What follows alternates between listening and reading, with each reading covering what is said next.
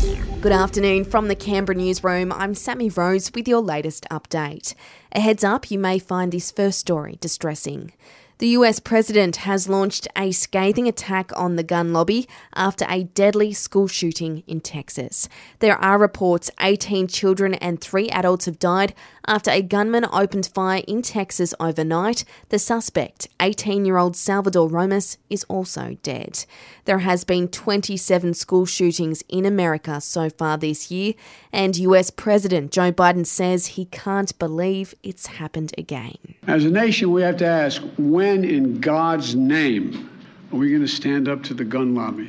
When in God's name we do what we all know in our gut needs to be done? The list goes on and on, and the list grows. I am sick and tired of it. The Prime Minister is making his way home after wrapping up bilateral meetings with his fellow Quad leaders in Tokyo. Anthony Albanese says the talks were positive, particularly those with US President Joe Biden. Australia will continue to develop a strong working relationship with the US administration. We talked about improving our engagement and our mutual position with regard to climate change and the need for global action.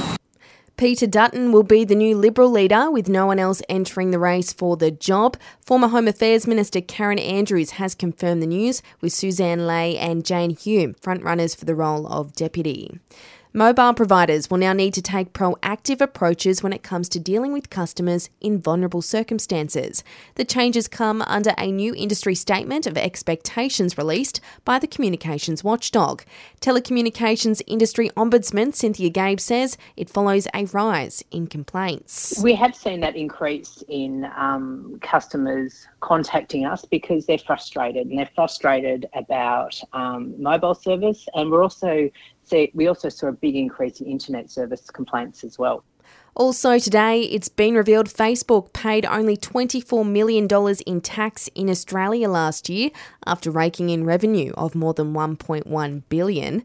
A new report out today has found global warming may have worsened the devastating East Coast floods. The Bureau of Meteorology linking the disasters in Queensland and New South Wales to a trend of more high intensity and short duration rainfall events. On the COVID front, the ACT's recorded 934 new cases overnight, while there's 88 people with the virus in our hospitals. And an Aussie cheesemaker has copped a fine over a stinky smell described as sour milk. Victoria's environmental regulator gave the penalty to the company for failing to improve its wastewater treatment to stop odour from escaping the premises. And that's the latest in news. I'll have another update for you later this afternoon.